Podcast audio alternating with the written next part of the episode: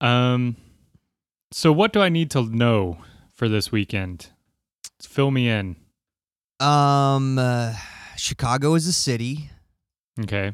Uh, it's been around a while, so there's some, you know, historical things Corruption? that are there. Yeah, yeah, All right. a lot of corruption, Uh, a lot of uh, corporatist involvement, a lot of uh, big uh, uh, union type of deals happened in Chicago. A lot of uh, worker uprisings and uh, people getting shot by police and things like that. Uh, was the thrown in the jungle river. based there? was what? The jungle? I don't know. Maybe. I don't know. Mhm. I always thought that was New York, but I don't know. It could be Chicago. It was a meat factory, right?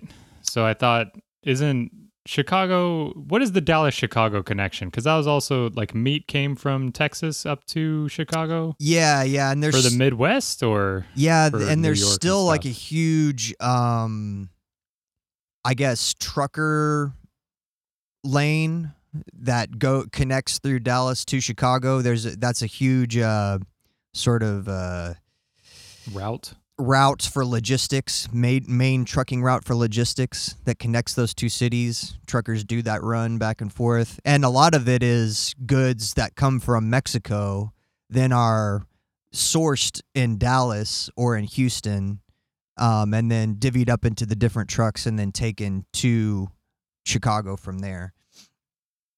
Okay. And what is the toll that I need to pay to Mary Lightfoot? Uh, Mayor Lightfoot, Lori Lightfoot. Uh, yeah, yeah, yeah. All all the Lightfoot, you know, because I'm sure she got that name from being indigenous. Don't you think? Uh, I don't know. I don't know. I don't Lightfoot know. just sounds kind of like I don't know if you should be having that last name. I don't know. Yeah, that was um at least I have my last name. The last name of my my um mom's maiden name is uh Trull, T R U L L, which in Britain means uh prostitute. Okay. So, So- I was named after a different thing. So, you prob you probably aren't the descendants of any of the uh, East India Company land and slaveholding people. You would have had Uh, a different no. last name. I would yeah, you know what? I would imagine so. Um, my grandfather did get really into like genealogy stuff, and he claims he traced it back to like people coming over in the 1600s or whatever, but that were poor all the way, like Mhm. indentured servants and stuff. So, um, Yeah, I just know. watched that uh, Atlanta episode. What are Okay, it's three good. or four? The reparations episode. yeah, yeah. that one, I I loved the um the scene when he was talking with the guy in the hotel because that's such such like a good metaphor of like okay these like yeah white people can understand it and their solution is i'm going to kill myself right, right. It's it's it's like he's he's trying to give him like a hey, look, maybe we should have some perspective on this situation. Maybe uh, you shouldn't just focus on all this bad stuff happening to you. Maybe you know have a little broader cultural awareness, historical perspective. Maybe you know own the sins of your fathers. Um, and here's how I'm going to do it. yeah yeah that was did you notice too i don't know if you like look stuff up afterwards but that was the same guy as like the boat scene in the first episode Oh, I didn't know that. I didn't know they were It's- reusing uh, actors for those types of things. But that makes sense. Yeah, because there, Yeah, because and- every episode, like, I guess I'm four episodes in, so there's been two like abstract episodes, and then two like on the ground in Europe, hustling, trying to do shows episodes. Yeah, the the Europe episodes are great. The anthology ones are pretty cool. The first episode, I mean, I don't know if you looked this up, but that's like based on a real. Yeah, Nikki was Story, telling me right when it went down, right when uh, you know she saw that it was the two lesbians with all the kids, um, ad- adopted kids, and she was like, "Oh, this is that story," and I was like, "I don't know, what is the story?" And she told me. We paused the show, and she she's like, "Yeah, this actually happened." So Yeah. So I would, I mean, we when we were doing our adoption episode a couple weeks ago, that was like the only thing going through my mind, but I was like, I can't, can't bring it up. So, what episode are you on now? Uh, I think we're through four. The the reparations one was the last one we watched. I think. Yeah. Okay. It's either Well- that one or the one where they're in. No, uh, the one after the reparations episode where uh, uh, Van, the the old uh, European white lady, yells at Van for stealing a wig at the end, and then her Oh, and right. Earn hook up, and he's like, "I don't understand. Why did we even do this?" Yeah, yeah. Yeah. Um, pay attention to Van this season because it that's the one that comes back around. Um, and that's all I'll say. She's she's she's on a journey. Yeah, for real. Don't know if it's totally self-destructive or just looking for chaotic good versus chaotic evil in the world right now, but uh, she's kind of like, "Hey, I, you know, snuck over here to Europe. I don't got a kid holding me down anymore. I'm just gonna do me." yeah. Well, you'll see where that takes her. well, um, since we're talking about Atlanta, uh, why don't I just steal another phrase from a former Atlanta podcast host from a different podcast, LFTP. mm-hmm. Let's get into it. Let's um, let's fuck this pig. yeah, which I never understood, but it's, it's time. It means it's time for us to pause the podcast, and then we're gonna get baked, and then we're gonna start the podcast again. And this time we're gonna talk about Game of Thrones. Oh, okay. What's never ending to find that beginning that came before everything. Like kids with decoders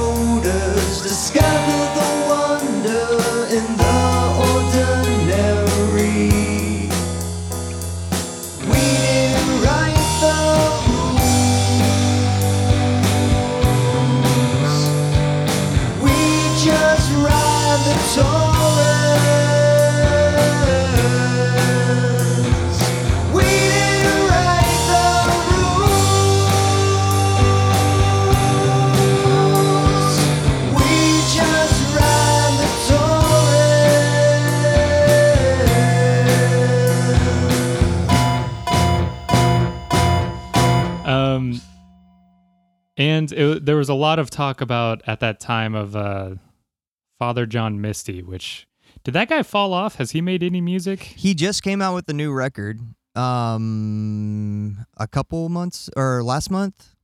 Chloe and I can't remember the name of it off the top of my head. But it's like a very um symphonic based record whereas, you know, the other ones are kind of rock, folk, um a little alt country influence type of things, more stripped down. Like this one is obvious that Josh Tillman was stuck inside of his house, you know, for two years during a pandemic. And so he was like, ah, why don't I just, instead of just writing a guitar part, I could write parts for like an entire string section and horns and uh, timpanis and and now and then I'll get the L.A. Uh, Symphonic Orchestra to like track all these parts for my album. And now when I go on tour, I'm gonna like in some of the cities, I'm gonna have their symphonic orchestras come out and play behind me so we can have this big, huge, majestic experience. It's cool. It's different than his other records because of that. It's very compositionally focused rather than sort of folky, uh, spun up wisdom and philosophy and poking Weird, at right? irony stuff like that. Yeah, I, he's kind of um, a kindred spirit to me, just because we're almost exactly the same age, and uh, he has a very similar background history of being growing up in a very uh, rigid um, Protestant Christian environment. Uh, parents were involved in ministry. He was homeschooled as a, as a kid and stuff like that. So, and many of what he talks about, like his influences, are like the same, like Christian music that only I was allowed to listen to. It was kind of his same deal. He was only allowed to listen to these few Christian artists. Um, and then, of course, you you get to your uh, late teens and early twenties, and you have a whole revolt and awakening against all of that establishment stuff you learned. um, and you know you become a uh, militant atheist. yeah, I just I think I only tried to read some of his lyrics because again, you know, I can't really hear them in a song, and so I was just like, this is some weird, weird stuff, funky. I don't know. Weird is always a weird word because it's it sounds derogatory, but and it's, out it doesn't follow the IE convention. Uh, well, isn't there a really long phrase? It's like I before E except after C, or when sounding like A is in neighbor or way, or Eared. sounding like this because that that that that. It's like I, I think it stops at neighbor away. I've never heard the continuation because I think it's a long then, phrase. then you, you, you- instead of having a rule, you just have a bunch of exceptions. yeah, isn't that English? it kind of is. It kind of is the way that our our wonderful language works. Uh, just one of those things too, where like English syntax is so important, but none of us ever learn syntax. Like you don't go to school and you learn like how to order your adjectives when describing an object. We just all know it because we use the language together. So we know Man. like you don't like you you if you're going to describe something you do it in a certain order of descriptive Yeah. things you, and if you get that order out of sequence then people are like confused uh, about what you're talking about but we just do it naturally just because we learned the language conversationally rather than like at a university. When well that was the weird thing because i when i taught like at that english uh, conversation school i had a group of they were all like 60 plus. Um, it was a group of like four or five adults that would meet and they all knew each other really well. And um, that was like one of their favorite lessons which was they were at this they were so fluent that their class was supposed to be a conversation class where you just come in with like a news topic or whatever but mm-hmm. they loved doing those earlier book kind of lessons because they're just like I want to figure this out. Like how do I order you know the the brown leather bag yeah why can I not say leather brown bag? And I'm like, okay. So I would like try to write out a chart and be like, I would write it out and I'd be like, okay, color, then material, then size, uh, then, you know, object. And then they do it and then they do it for like a food order or something. And I'd be like, okay, maybe we flip those. yeah, and then all of a sudden you're talking about a person. So where do I put the uh, Yes, emotional love that one. adjective? Do I put it? Do I say he was an angry, big, uh, red-faced man, or do I like how? where does the angry go? yeah, no, they, whenever we got to people, they were like, okay, let's use words like fat and dumb. And I'm like, these are like not nice things to say about people. And they're like, yeah, how we do know. we? How do we? How do? What's the proper order of pejoratives to use? yeah, yeah, kind of. They like wanted me to teach them how to cuss, essentially. so you don't say fucking mother, you say motherfucker. right, right. Yeah, and, and then you say, you know, uh, you don't say like "holy damn." That doesn't make that doesn't land. Although was it always would that make kid, sense. though. It would make sense. Like damnation implies that's like a, some sort of holy act of sending That's you true, to hell. yeah. So maybe it's- they're okay, onto so something. unless you're giving a sermon, Oh. man. Well, um, so this week, um, this is a Josh requested episode, Yeah, and a rare this is one. Josh episode. Uh, but that's not true. We probably split it maybe 50 50. Um, about the Zapatistas, and I. This is one of those ones where I'm I have to sit back and just read a bunch because I'm like I was born in 1990, so Yeah, like I I knew about the Zapatistas, but that was from learning about them in college. I had no context. Like in school, never brought up. Um, it was probably just one of those like today I learned things on Reddit or whatever that I was Mhm. like, there's a what? And you know, this was also during the time when I was coming up with my own political philosophy and then trying to be like, well, is are, is there a word that describes this? And then I was like, oh yes, in fact, it's been around for 200 years. Oh, okay, cool. no, no, you just invented it. You're the first. Right, You're yeah. the first one who'd be like, you know what? Maybe. uh what if the workers controlled the means of production? I- Has anyone thought of this yet? that was. I feel like that's one of my um one good trait about me is like I will I will listen to people who are smarter than me and I don't think I've thought that I invented something. Like there have been there have been inventions I have invented and then I see them like on, you know, um not QVC but late night, you know, call in things like a few months later I'm like should have come out with that. Like I knew it. Um but but those are not uh, you know political philosophies. yeah, my my only thing like that, and it's it's kind of a joke amongst me and my old uh, coworkers, but we we all had like a running dialogue over a series of lunch conversations in the early 2000s and we basically invented uber oh no. because we were like, what would be better than like HOV lanes? Because that was like a big topic, and then they were gonna they were in talks of building a big toll road going over the Trinity River on the uh, west side of downtown Dallas. And Mhm. so we were all thinking like, well, you know, they keep complaining about everyone having to commute to downtown and having to get through downtown to get to North Dallas and how do we how would we make that? And so we basically came up with a gamified way of what if we like uh, the idea was uh, to be like based in some sort of PlayStation scenario where like you would drive other people who would you know need you to give them a ride, but then you would earn like credits in this gamified like live action game that you were also playing and then you could use those as like experience points for that character build or whatever you were doing. So it was a very sort of gamified way of commuting and we were trying to basically make it a video game. But Yeah. then, you know, whatever, 5 years later people like had phones with apps on them. What, what if life was a video game? Right. yeah, yeah. Exactly. So so what what if we gamified all of it? right. what if we made Yeah, it a I- game to just not starve every day? I have to ask, and this is a tangent, but I always call it the HOV lane.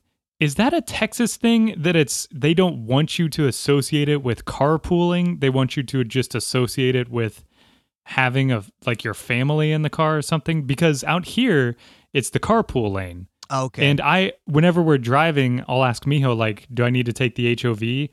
And she'll just be like, "Why? Why do you call it like, yeah, take the carpool lane?" But you know, carpool implies you're riding with like coworkers, Right, like the old You uh, thing that we always used to see in TV shows in the early 90s where one group's all picking everyone up and like Diana's always running late and they're like sitting out in front of her driveway and she's just not getting her shit together, make, making everyone else at the office late. It's got to be something. I feel like there's some kind of individualism going on there. Uh, yeah, it's it's i yeah, it's either that or the naming convention of the Department of Transportation of that state. Okay, well, so yeah, when you, could have a bunch of engineers like naming stuff, you end up with a lot of acronyms for very specified terms. So like high occupancy vehicle would be HOV. And this is the case of like all engineers, not just transportation engineers, like they love acronyms like ROW for right of way and like in anything. Uh, if you look at like any drawings for any civil engineering design, any structural en- engineering design, like you have to have like this insider knowledge to even be able to read them because it's just a bunch of a- acronyms pointing at things. Uh, Texas engineer favorite acronym ATM for Texas A&M. yeah, yeah, yeah, yeah. You get it. You get it. Yeah. Um so the with the Zapatistas, that is all to say that I like I know of them and I think it's a very cool situation, but I am needing to research a ton on it. Whereas I feel like your in your knowledge of it was much more like understanding kind of what was going on. Of course, you know, I feel like in the 90s things were not as quick paced, but Yeah. because things could stick in the news for a little bit longer, like it had some social hold, right? Yeah, and well, for me, this being the oldest millennial, um, this was pretty face forward, uh, like things that were going on, not just inside of when you would turn on, you know, the news where you had watched the same stuff from the Gulf War and everything. This was like also on MTV News and things like Okay. that. Um, but it, uh, largely because of Rage Against the Machine. So being a fan of Rage Against the Machine kind of meant that if you actually were a fan of the music beyond just listening, being like, oh, that's a cool guitar sound when you heard the song on the radio the first time, you were automatically um, part of a movement, part part of some kind of people's movement that was going on. And as you got into the lyrics and as you understood the symbolism of the band and why they had a big red star with a black flag as they're like emblem and all of that other stuff, it started to make more sense. And it was impossible to be a fan of the band without getting really involved with understanding these um, sort of social issues that were going on around the world. And uh, of course, this is before like MySpace. This is before like any kind of uh, real social media or anything like that. Like the most that we had back then was bulletin boards and message board systems. And like every band, instead of like a, they had like their front facing website type of thing, but the website, you know, is like GeoCities like really shitty websites. So they would just basically be like a front facing page that would give you the direct link to wherever the message board was. And the message board is where all the shit went down because then you were just talking with other fans from all over the world.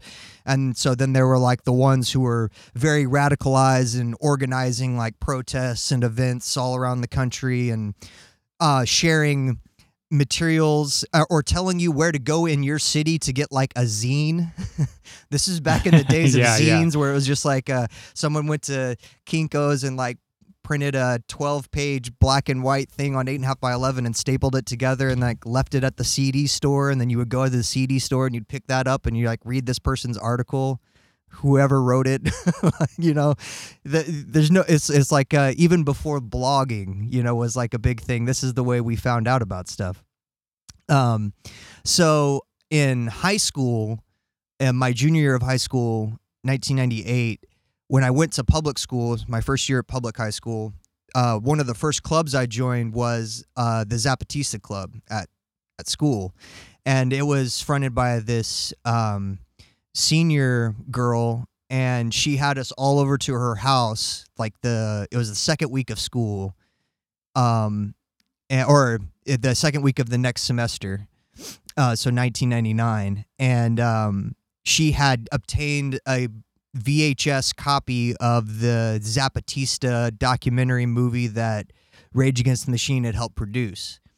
And um, we all just like sat down in her in her living room around her 13 inch CRT TV and, and watched it, all sitting really close so we could read the subtitles. Um, and after that, we all like were part of the, you know the things you do when you're a kid back then before the internet was really ubiquitous you do a letter writing campaign in which you solicit donations and then uh, you then we like actually donated that money to the EZLN um it just thinking back to now like I don't know if that club would ever fly today in a high school Oh, I'm I'm wondering. Yeah, are you like on a list? no, but uh, I, of course, this is before Columbine. Like all the kids at our school, we had a bunch of trench coat kids in our in our Zapatista club. You know, hmm so it just all of these weird like uh, things that became these giant cultural divides. Like the next in like the next few months, that ended up causing schools to be like these big police lockdown zones that Yeah. happened after. It hadn't happened fully yet. And like it was more like administrators were kind of still like, oh yeah, whatever, as long as you kids are adding stuff to your resume for college. you know, like right? Yeah, I'm imagining what college would accept someone with Zapatista president, Zapatista club president. Well, and and our our high school was uh, like sixty percent um, Hispanic, uh, most mostly most mostly Mexican.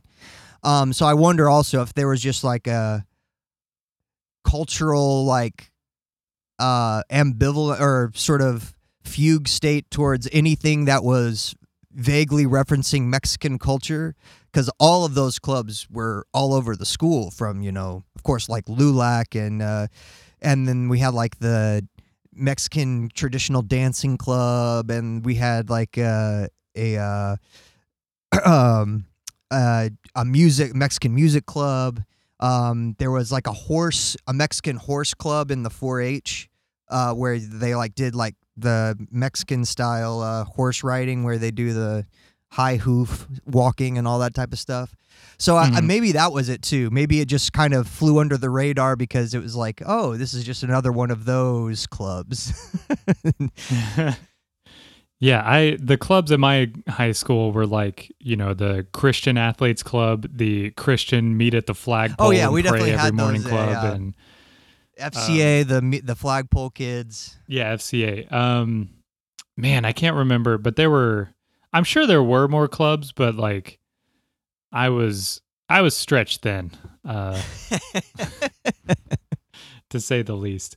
Um, but I think the thing that I find most impactful in researching this and the where I wanted to start was talking about how like the the Zapatista movement which we'll get into much more kind of what their thinking is and everything but their view is they're fighting against 500 years of oppression. Yeah. And that's something that like, you know, as we as we mentioned as i clear my family name that we were not you know landowning people in the us i don't know. I'm you know whatever. Um surely benefited from being white along the way. Yeah. Um but it it is one of those things that you can talk about and know but the uh, I believe this is like Subcomandante Marcos was saying that the Zapatismo is not something you think, it's something that you feel with your heart and soul. Yeah. And this is kind of along the lines of what we've been talking about whenever we have our ranting episodes of like things are going to have to get so much worse that you are willing to lose every semblance of anything you've recognized in order to survive essentially. Mm-hmm. Um, and that's what they're dealing with. So it's something that you can rationalize, but to understand that they feel the 500 years of oppression is important. So running that down for uh, even if it's just my own sake is kind of a big jumping off point to yeah. to really let it sink in. The context matters, and in order to make sense of it, you got to know the context. Yeah. Um, and I mean, it is like literally 500 years of oppression, pretty much from when they they started. You, you start with Columbus, and let's go from there. right. So, so uh, I'm gonna do this like really brief. Um, the video I watched on it was like 25 minutes going through all these, so I'm going to try to do it in like three. All right. Um, but you of course have Columbus in 1492 who lands in uh, the Caribbean. And the big thing with Columbus is he and his um, colonizers established the template for colonial endeavors for Spanish, Portuguese, French, Britain, you know, Dutch, everyone who colonizes anywhere. Mm-hmm. Um, and the concept is enriching oneself at the expense of others. Um, this is where, of course, Justin will have different f- words and definitions for different things, but we'll just leave it at uh, you know phrase free for now. Yeah. yeah. Um, well, to have winners, you kind of have to have losers, right? Exactly right. and Catholicism was a big part of this, yeah. forcing it on the indigenous people, um, and that led to ethnic cleansing, which you know, the estimates are in the hundreds of millions of deaths uh, in North and South America because of this beginning. See, I was told that the Maya just disappeared, and when we when they got there, it was just like a vacant land where th- there used to be these these indigenous people, but they just vanished for some reason. and Yeah, right, right. I mean, with the spread of the rate of disease that we've been able to see over the last two years, it would be no surprise if people, you know, appeared to disappear. But yeah, it was the the disease thing always drives me nuts because it, you know, like um people in the US government or whatever kind of be like, well, how could they have known? They didn't know germ theory. And it's like, you don't even claim germ theory is real right now. One, two, um, like they were intentionally getting people sick. Like this was not, you know, yeah, it, and and they were shooting the ones that didn't get sick. So let's not pretend that they were like trying to be nice. like the Um, the, uh, the getting people sick was good because it saved you on on uh, bullets. Yeah, exactly. We're on a budget here. You could So you could only bring over so many bullets from Spain and France and Italy w- originally. You know, there were only so many bullets that you could put on a ship. So if you're gonna wipe, one, need to wipe out like tens to hundreds of thousands of indigenous people, you're gonna need to find some creative ways to do it. That's not just shooting them. I mean, their bullets were the same size as lemons, and they didn't want to get scurvy, so it was kind of a, you know. So then uh, Cortez goes. Um, so the Spanish didn't get as wealthy as they wanted in the Caribbean, so they expanded to the mainland. That's where Cortez found things he could make very large profits on, like sugar, um, indigo tubers, like yams and stuff, and corn. And uh, he's well known for bringing down the Aztec Empire. And by doing so, which, you know, the Aztecs, you can learn about uh, the Aztec Empire uh, yourself and their kind of strata.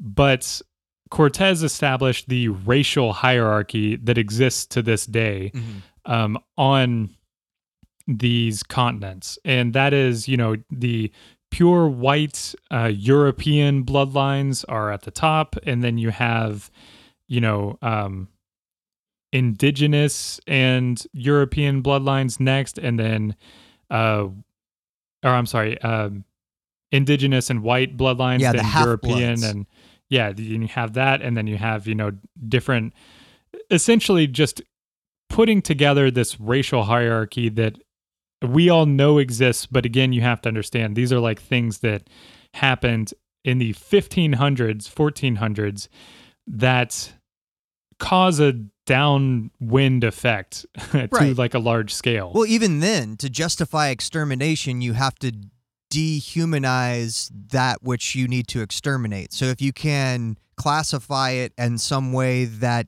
these this level of being is vermin or on par with dogs and rats, then whatever human empathy impulse that you have is easily uh, swayed so that you don't have to worry about that anymore. I'm just, you know, we're just doing exterminating all the cockroaches type of type of thing. Right. Um, so that goes on for a long time, just the exploitation of people and land there. Then we get to the early 1800s, and this is when resistance movements start popping up, and you know what they would call New Spain. And central Mexico is where a lot of these movements took hold. Um, this is where you get like the priest Hidalgo marching from Dolores to Mexico City, the beginning of the Spanish Independence War from Spain, um, and they gained independence in 1821. But at this time, they the government and Mexico tried to um, emulate like the Enlightenment period countries of the time, like the U.S. and Haiti, which further alienated the indigenous people. Um, there was still that racial hierarchy among people of, well, yeah, we're free from Spain, but that's because they were like not giving us all of the money. And, Mhm. you know, I'm from Europe. Like, I can tell you my family came over here two generations ago, but I want to keep the money here. So Mhm. I'm still in charge now. So that's kind of the mentality that's going on with the the government. and the the harm and alienation to indigenous people occurs because they are again subjugated, not allowed to have land or keep the profit, or even if they, uh, you know, make some kind of cash crop and sell it, they don't get to decide what the price is. The person buying it decides. Yeah, and these the indigenous cultures had no real pre-existing notion of a monetary market system where they could commodify their labor or whatever their sources for food were of growth or goods. It was, you know, they're much more communal. Um, and you know everyone has a job in the society whether you're the firewood chopper or you're the the corn grower or whatever everyone sort of is pitching in on their part and then all of the goods of the society are shared amongst all the people so then to basically force them into a situation where the only way that they could survive was to figure out a way to commodify those things because the world demanded that they be commodified is is another big part of the problem here. Yeah. And then you talk about those resources, the uh, U.S. war against Mexico with the pretext of California and Texas independence um, annexed 55% of Mexican territory. So then that cuts the available resources in more than half, mm-hmm. um, which, you know, of course is going to affect people at the margins. Um, fast forwarding through the 1800s, France establishes a dictator. Um, then Mexico has to fight against uh, France for independence. Then another dictator gets installed that has rapid modernization in the 1870s. Um, his dictatorship lasted for 31 years, and rapid modernization, uh, as we've spoken about before, it is definitely going to kill people and kill people that don't have the ability to modernize and don't have the ability to keep up or don't want to keep up with it. Mm-hmm. Um, so again, that's why it's important to lay all of the groundwork beforehand. It's not that they chose not to keep up with it because they were, you know, stubborn or something. It's because they, for what is it, over 200 years prior, have not been given any opportunity to to have a livable situation. Right. You know? Right. Um, then in the 1910s, this is where stuff really starts to kind of kick off for the Zapatistas. Is um, the Mexican Revolution um, occurs, and this is where you have Emiliano Zapata um, as one of the like leaders of the revolution, and the importance for um, Zapata for the Zapatistas, the namesake, um, is he was born poor and he was willing to fight for the poor. Right. Um, his like famous phrase was, "I would rather die on my feet than live on my knees." At like you know the hands of the capitalist exploiters.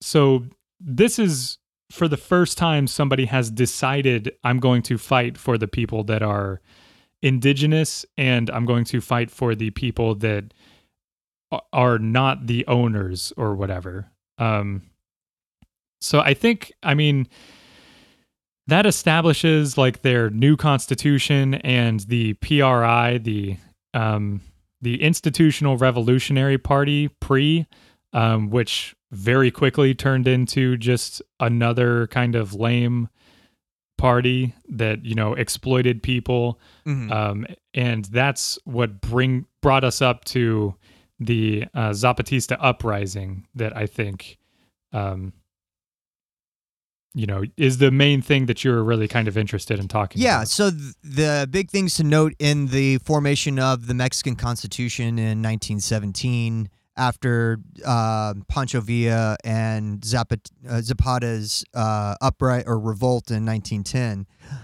um, so when they the dust was settling and they convened a new congress in order to write a constitution um, the members of the group of the governing body that were going to write the constitution they still had quite a few sort of moderate conservatives that were holdovers from previous government institutions that still had power because they were representative of other states and uh, regions in the country but they were now outnumbered almost two to one by the revolutionaries that had joined the Congress to write the new Constitution. So it's some it's something like uh, 140 to 80 or something like that is the is the breakdown of that Congress.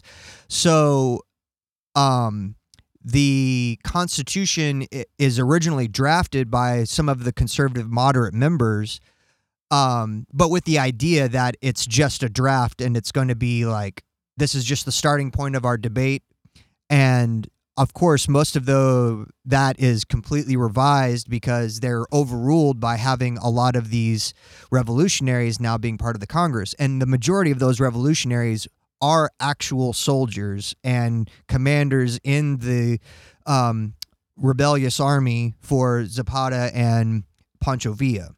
So they've been fighting, you know, for almost a decade all over the country and they've been fighting alongside indigenous people for for other indigenous people so they have a very radical view of how the constitution needs to be written and they're not going along with any of these sort of moderate conservative proposals for how the constitution works. And so one of the big compromises that the moderate conservative wing has to make is article 27 of the constitution.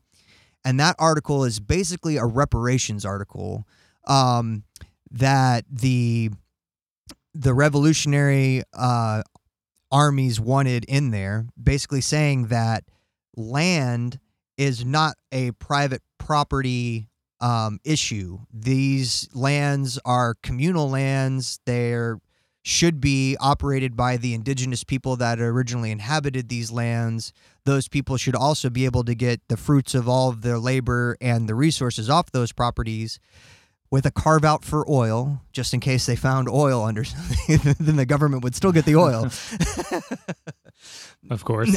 But uh, but not only that, it established like a lot of land restrictions, like um, non nationals can't own land in a lot of certain regions of the country. They can't own any coastal lands, they can't own any border lands. Um, those could only be owned by nationals um, or operated by nationals of Mexico. Um, and but but basically the idea was that if if in America we had gotten to do a do over on our constitution like after the Civil War and part of it was like this big give back to all of the Native American indigenous populations so instead of just throwing them on reservations we would have been like okay guys well we're just going to give you like most of western United States back and we'll give you like a bunch of these areas in New York back and a bunch of these areas in Massachusetts back and here's Florida too. and and but it's it's it's for you guys to uh, sustain yourselves off of. And if uh, no one's going to come in here and take any of this land for you and buy it unless you specifically and all of your tribe decided that you wanted to sell off a parcel of this land, that's the only way that it could get sold off. So that becomes the way that Mexico operates um, as far as like land use is concerned and in relation to the indigenous population. Um, there are some amendments made to this in like the 70s for discovery of like other mineral rights and things like that. So as um, you know, uh, the industrial capitalist class starts to increasingly grow in the world, there are some carve outs made to this amendment uh, or amended to this article um, in in the early 70s. But the big one happens with NAFTA. Um, because NAFTA, in order to make a free trade agree a quote unquote free trade agreement, um, that would then supersede the original agreement that was just held be- between North America and Canada in order to get Mexico in there to make it the largest um, the largest collective free trade zone in the world at the time, I think, by GDP once they combined those three things together and made a free trade deal with it. In order to make that work, you have to elicit all of the governments of the three countries involved to make sure that everyone is going to be playing by capitalist rules. Because if you don't get everyone playing by capitalist rules, then how are we going to really have free trade? we got to let Right. the, the invisible hand of the market decide all of these things for us. You can't have free trade among people um, if nobody wants to make a profit. Which is, uh, you know, a little kind of sounds like a euphemism there. Right. So, uh, you know, one of the big carve outs, and this causes a big problem in the United States and Canada at the beginning of the NAFTA um, debates, was that there were basically no uh, allowances for any kind of labor organizing. Not just in like Mexico, but not in America, not in Canada. Like one of the things that could have brought NAFTA down was if they allowed a bunch of labor organizing amongst the people, because then that would really make it so that everyone couldn't maximize their profits. Um, and so they put in some very toothless language into NAFTA to make it seem like they had the rights uh, and concerns of the workers in Canada and the United States under concern. But um, labor union groups still protested the deal because basically it was like uh, after after you get all after you get exploited and abused by a corporation and you wait 10 years then you can file a formal complaint and then we might read it Yeah. Why'd you wait 10 years to do it if it was such a bad, Yeah. bad complaint, huh? Um, and so, uh, so not only that, so you get the labor carve outs, but then you have to have uh, the ability for corporate interests to own and operate the land on which they are going to generate these new goods to have free trade with. And so, one of the big deals was what if we made Mexico into the biggest beef producer in the world? Like, that was the big idea. This would be a thing that could really generate a lot of profits for everybody in this new free trade zone. And look at all this extra land we have in Mexico. We could just grow a lot of cows there. Well, that land was, you know, owned, occupied, and operated and lived on by indigenous people and thus they were protected by article 27 of the constitution they couldn't government couldn't just say hey stop growing corn for your own kids. It's time to do cows. So they had to amend article 27 in order to make it such that those lands that were a reparation to year hundreds of years of impression to indigenous people now we're kind of taking that back Right. Well, we need cows. yeah. And I mean, do you really need corn to feed your family? You could grow cows and then you could sell those cows to market and then you could have money and then you could go use that money to buy corn to feed your family.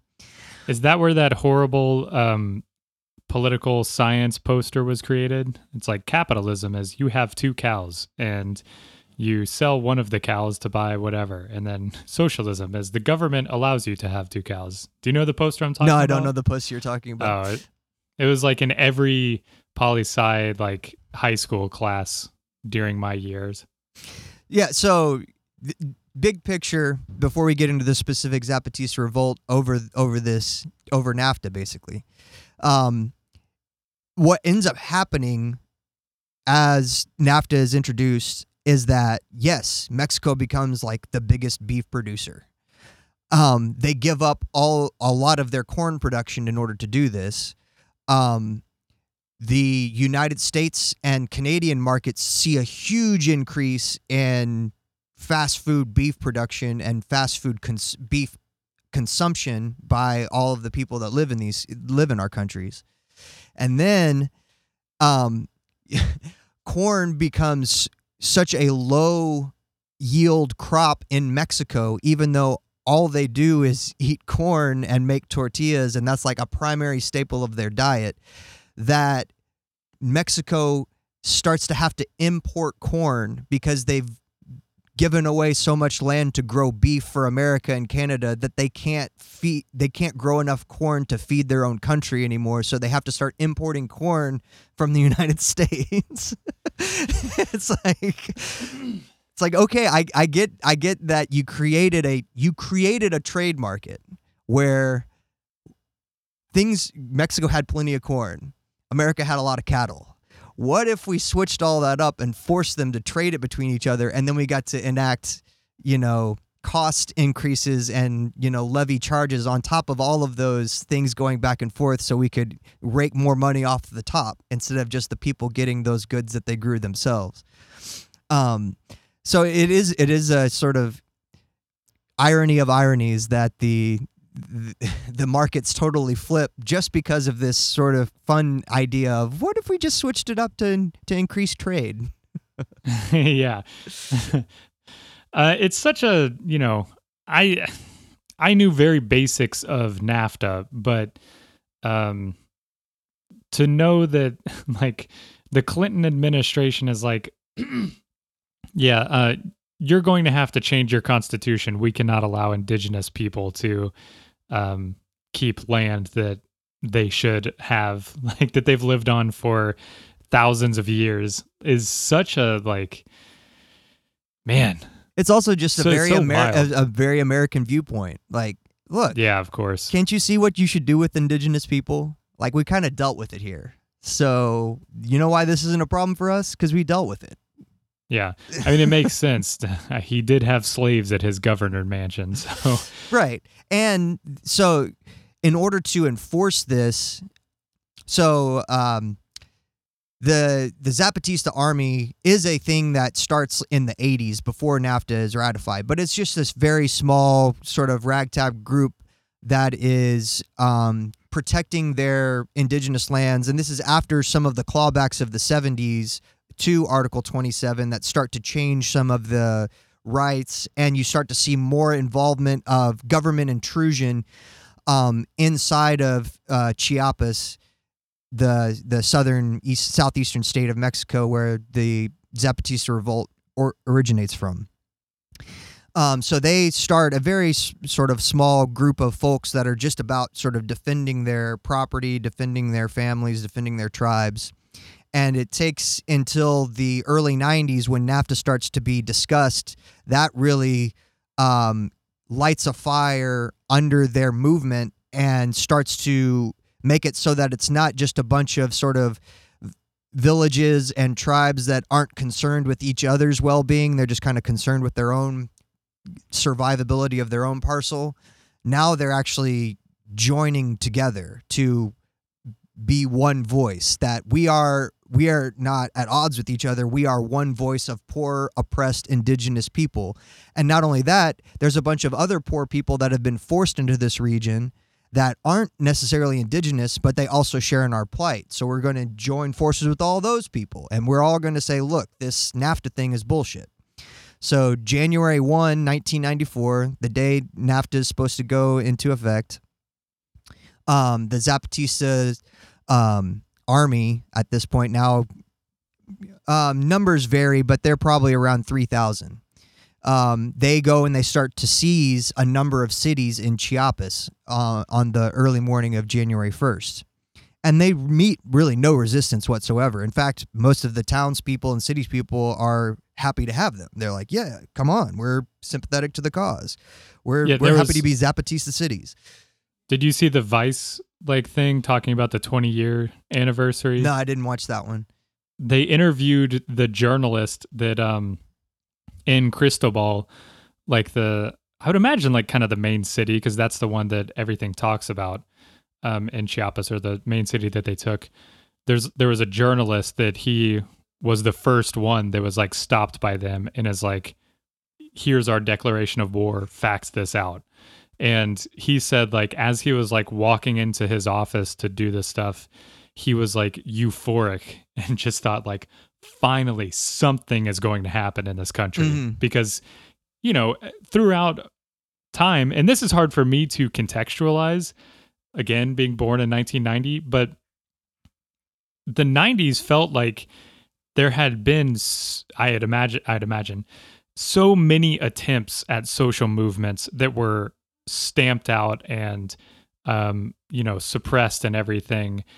So if you have one in the 90s it actually feels like okay maybe this is the one that's going to work.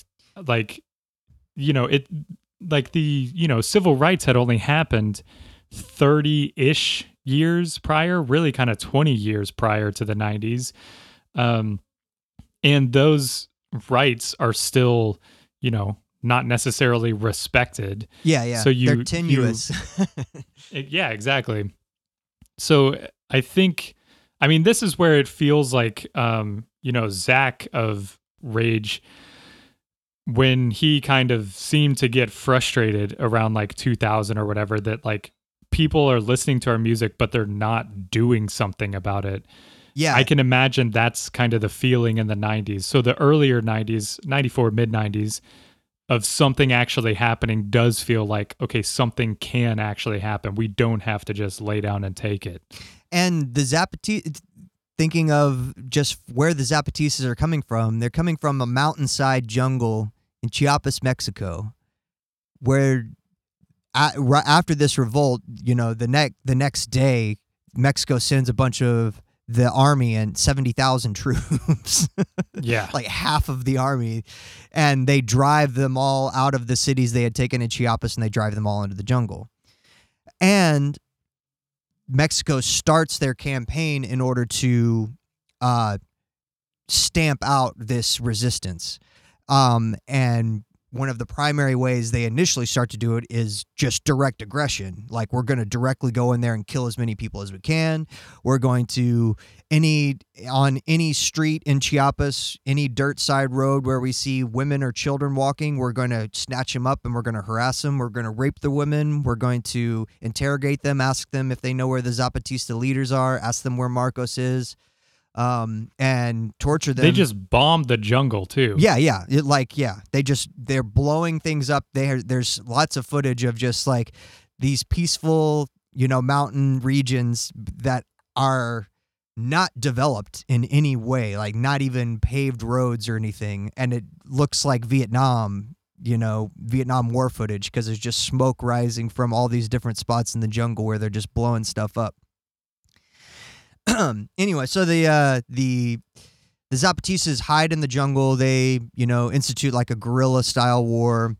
They they quickly reach a ceasefire agreement because you know they the original goal from the outset has always been a movement of peace that and this is through the people um, that live in Chiapas and even those that don't define themselves as part of the Zapatista army but are sympathetic to the cause you know they go out and they meet the soldiers in the towns in the streets and they often their, their rallying chant is we came here to talk to you about peace. We didn't even come here with rocks or sticks or anything in our hands. We came here barefoot with our children and you're showing up with guns and armored personnel carriers and helicopters to and you want to have a dialogue and we're saying we are, we're happy to have a dialogue but you got to take all the weapons away because we didn't walk in here with weapons. Um, so that's uh, sort of their approach. Um, and this is gaining traction around the world to the point where marcos and the other elements of the of the resistance are starting to see this as a not just a isolated thing that's happening in Chiapas. They really want to promote this as a uh, cause of social justice and people's uprising that is just it it's an uh, hot point that's happening right here but this is a thing that's going on all over the world and if you don't think that this is an isolated incident just wait a few years.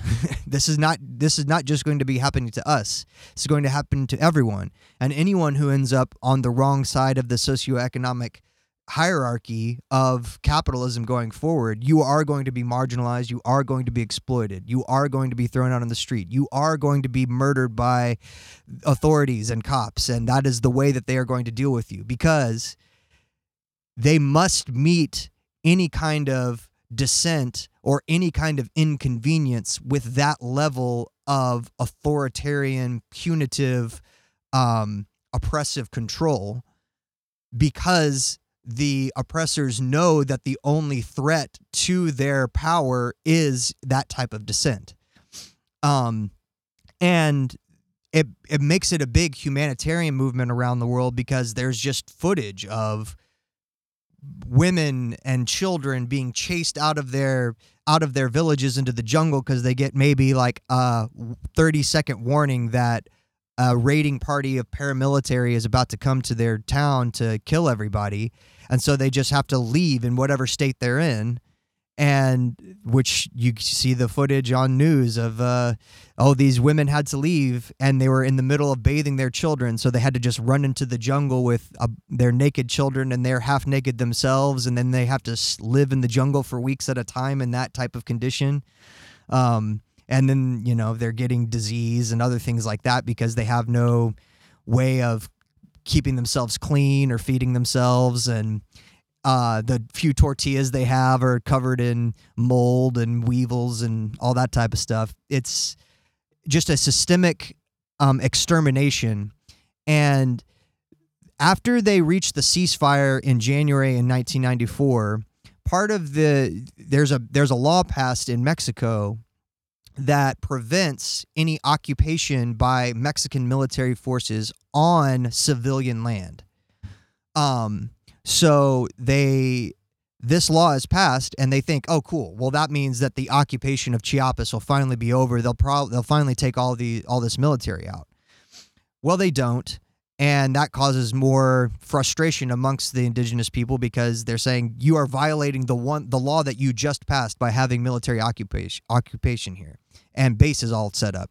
And one of the ways Mexico eventually tries to get around that is basically by hiring uh, their version of Blackwater, these bunch of paramilitary groups and militias to occupy those lands. So it's not officially the Mexican military, but they're being paid by the Mexican government, which is actually getting funding directly from the Clinton administration to the tune of over a quarter of a billion dollars over three years in the late 90s in order to um, basically hire these hitmen to go out and carry out this extermination of these people.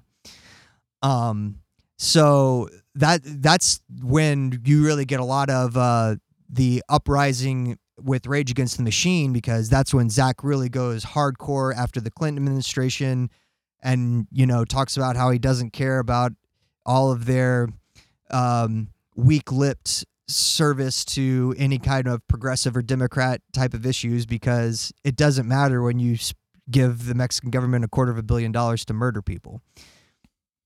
Yeah, I think the the thing that's also interesting to keep into context is um, Subcomandante Marcos also spoke a lot about like the world wars as World War One, mm-hmm. World War Two, of course, um, and World War Three, the Cold War, being the war between socialism in various forms and capitalism. And if you consider all of the like military expeditions and and genocides as a result of these kind of ideologies that occurred there's anywhere between 10.8 and 25 million people killed during the cold war yeah. that's the war that the US loves to tell you, well, it's cold because there was not a single shot fired. it's like, well, you're funding paramilitaries all over Let's, the Americas. Tell, tell, tell, me about Nicaragua here. right. what about, you know, Vietnam? Like, that was, you know, yeah, that was a war, but they're they like to separate it instead of contextualizing it in this overall situation, you know, because it was proxy. Um, and Marcos also mentioned the Fourth World War, which he and I think probably if if he's saying it, then it's kind of a Zapatista uh, ideology that it's ongoing between neoliberalism and globalization. Uh, not between them, but those are the the active forces, and it's occurring between financial institutions. Mm-hmm. Um, so it's it's interesting to then contextualize that and the you know Clinton administration having these um, that you know weak lip service of saying that they're doing these progressive things and helping people when in reality like they they say that and then they're funding all of these people to literally go in and kill people. Like that that is what the paramilitaries did and that is what they currently still do yeah and is, i think the the interesting thing is that also the tactics of the paramilitary groups they they find that just straight out finding the insurgents and killing them is not the mo- is not the most effective strategy if they really want to weaken the Zapatistas, the way to do it is to target the women. And this is this is an under, other sort of interesting part that's like a sort of side chain of progression that's going on along to this. Th- there is a very uh, traditional um, type of top-down male-centric part of the indigenous culture, in, especially in Chiapas. Um, and you know, women were very subordinate, especially you know, with all of the missionaries of Catholicism coming through. There was this very sort of God, man, woman hierarchy um, that everyone participated in, and that was like the established way of things. To the point where, like, before this, before the Zapatista movement, like it was still common where like women wouldn't even make eye contact with a man. And when this becomes a people's movement, a people's uprising, a big thing that Marcos does is making sure that of the people in the commanding ranks of the Zapatista army, o- over half of them are women. Over 50% of those of that group is women. And over a third of the just army is female soldiers. Um, and not only that, he makes it such that he's not the only mouthpiece for for the revolution or anything like that. He promotes the women in the ranks to be the to be big mouthpieces to to the world. Um, and so there is this there is a shift in gender roles and equality and things that happen almost out of pure necessity because you have to all join together in a collectivist movement in order to fight something that's this powerful and strong coming against you. You can't just be like, "Oh, little woman, stay home. This isn't your fight. This is for this big brawny men to deal with." Right. Yeah, it is it is um like collectivist in the actual sense of the word. Um which is very interesting that they're able to do that in a way that I mean it I I didn't see it mentioned in any of this stuff, but as you were also saying to me yesterday, finding stuff on all of this is very difficult because they like the Zapatistas because of the way they've been portrayed in the media, like they don't really allow news like TV media in. Like they'll sometimes allow radio media Mhm. um, because they don't want to be. They know how things can be shifted. You know, they're all like covering their faces. They they say at like this seminar that I was reading through, um, I cover my face here because I'm showing you a Zapatista. I only take this off when I need to hide Mhm. like it's it's kind of an interesting way of looking at it of like i'm wearing this to show you that i'm one of this movement i'm not like hiding my identity i'm like actively showing you that i'm part of this movement so it's kind of a it's a twist in the way that you would think about things but it makes me feel so much like they have the pedagogy of the oppressed mentality when they're going through education which is also like you know the paramilitaries go in and abduct and kill their teachers because they Yeah. know they're the ones that are continuing the ideology of thinking of we're all in this together and this is how we can form you know like they're the thing with their education is it's democratic the the little like groups of people all vote together on what should be taught in the schools and then the teachers have a dialogical approach Mhm. um, with the students. Like they're they don't call themselves teachers; they're promoters of education. Yeah, and then uh, he he often references in his interviews um, the important uh, the importance of understanding history as an ongoing lived experience of everyone who's alive, uh, not some sort of abstract thing that you learn from a book.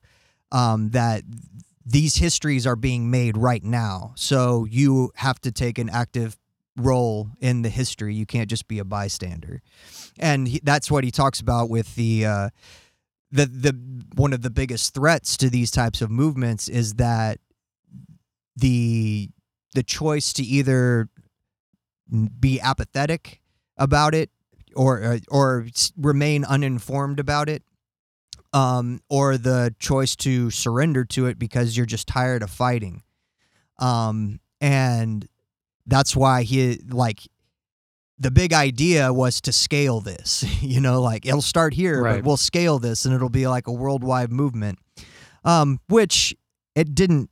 You know that didn't happen. It didn't become a worldwide uprising, but the uh, their plight in Chiapas and their f- continued fight for making these types of situations all around the world known uh, goes on to to this day. that Mexican government was never able to murder Marcos.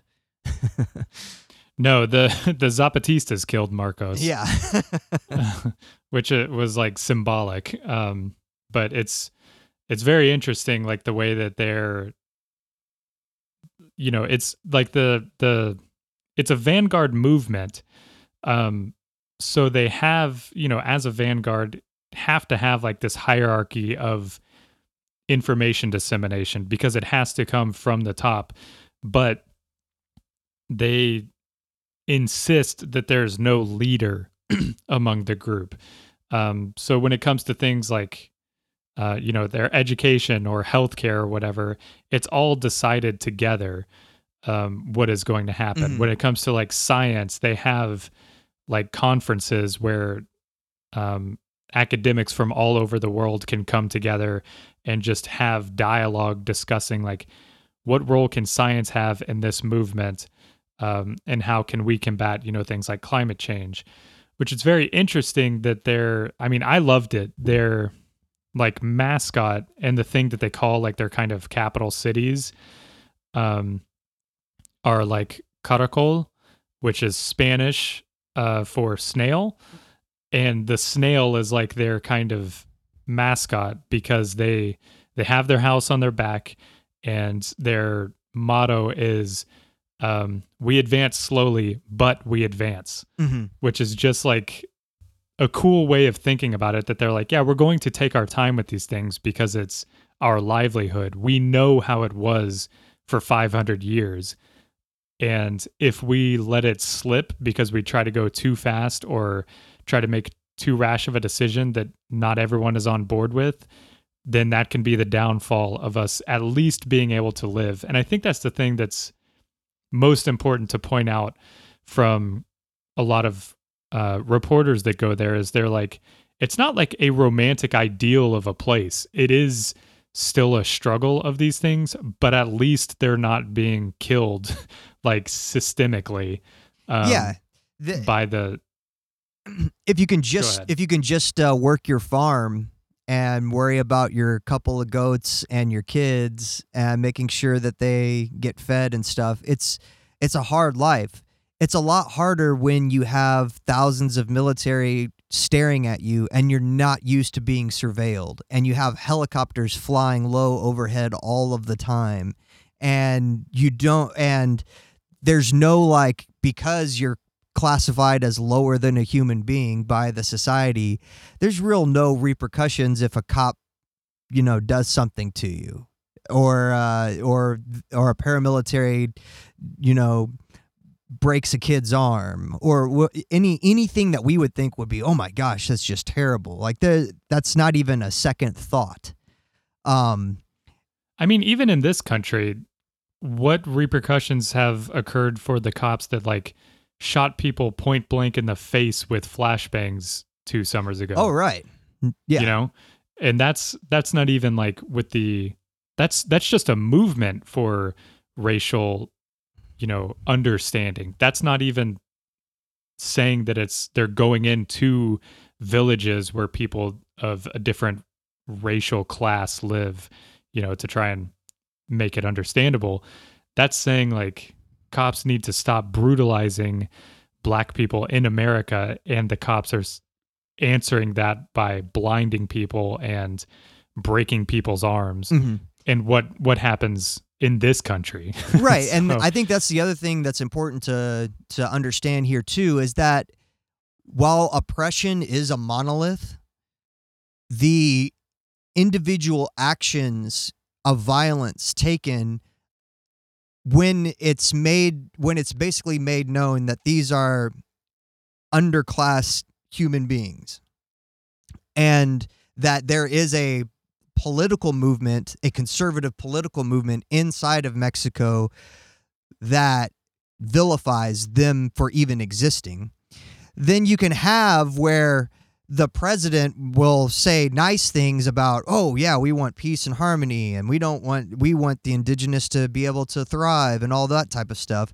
But then you can have like the mayor of one city who has ideological uh, conservative leanings against the these vermin that are living out in the jungles outside of his town, and he can just like pay uh pay a paramilitary force himself to go in and kill a bunch of people. Like Right. So so like it basically if you if in America you were able to say, "Oh yeah, well this is like a uh you know, sort of a redneck Texas town where uh we we take we take the law into our own hands type of thing and you know, the mayor of that town just told the sheriff, "Oh yeah, you know, just we don't even need black people around in this in this town after dark, so you might as well kill them." Um, that's the same thing.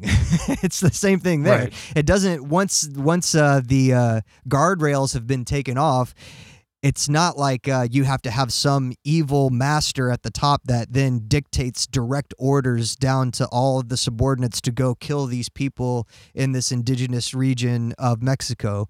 No, that everyone just knows that that's like, oh yeah, that's sort of the uh, the way it is. So I can just kind of act with autonomy and do these things and really not fear repercussion for them. Yeah, it's um it's pretty wild, but I think it's it's very interesting to know that this place exists with 360,000 people like in their autonomous zones. Yeah. Um, and when we talked to when we you know briefly touched on like what would America look like if things got so bad that we just decided not to be a republic anymore. And th- this is kind of what I think. Like you would have these types of things where there would be autonomous zone regions of the country where like it would be just too difficult necessarily for the American military to just wage an all out war against them constantly. Uh, so you'd have these little pockets pop up where they would they would just constantly terrorize the those people in those autonomous zones over t- over time, and then you know, save face by saying we're tr- we're also doing diplomatic relations with each other to to open up trade and access to medicine and whatever, uh, um, while while also behind the scenes murdering each other. Um, I think that's probably the way it would be. I think this is a very good analog to maybe maybe American future breakup of America future. yeah, yeah, something to look forward to, I suppose. And it's also just another thing of how how many sins do we get to not have to deal with as America based kind of solely on geography? like, yeah, yeah. Think of think if America's history was we did all the things we did to all our indigenous population, but then like there was a big uh, war of independence and like Canada took back like half of the western United States. And so all of a sudden, where we had like banished all the indigenous tribes so we wouldn't have to deal with them on the East Coast anymore. All of a sudden, they were either forced back or forced back into uh, conflict, direct conflict with established white European society in America. Um, how would we handle that? Would we be all cool about it, or would like it's it's way easier to uh, to have like a rosy rose colored glasses false mythology of your history of a people if you have enough land that you can just tuck some indigenous people away and forget about them. But if you don't have that geographic option, right, then yeah. uh, then then you have to kind of deal with this shit. Um, and so it, it's just another one of those um, conveniences of geography. We we get to avoid having to deal with a, a, lot of our problems because of how big America is, and because we're bordered by two giant oceans. So we don't really have to actually ever deal with the threat either. we don't have to be like come up with like uh, more. Uh, combination working together type of situations between nations. We can unilaterally say, "Hey, uh, Mexico and Canada, how about you guys change a bunch of stuff up and we'll." Guess what? I mean, the World Trade Trade Organization said that NAFTA is going to be great for everybody. Um, and so, uh, also, in order to make sure the World Trade Organization's ideas go through, we have this American military that's going to make sure that that happens. Yeah. and no, no one's going to fuck with that.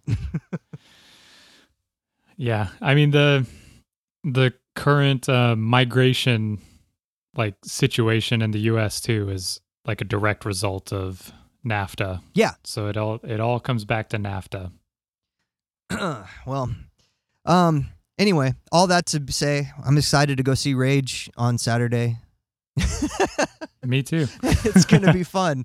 It's been a minute. Uh, I I never saw them live in the '90s, uh, but you know the it, it, it this was an interesting one to me because it just made me go back to being that 16 17 year old kid who was who had grown up with a very rigid worldview uh, established for him and uh, it it was things like the Zapatista Club that were one of the first things that was like, oh my God, there's things going on in the world.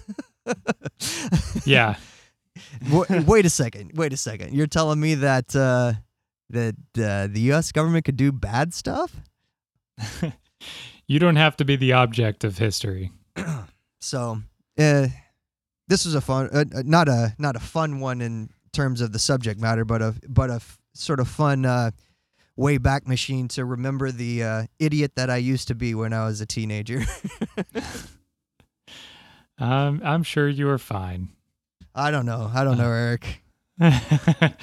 okay, never mind. all right, man. That's all I've got. Until next week. Bye.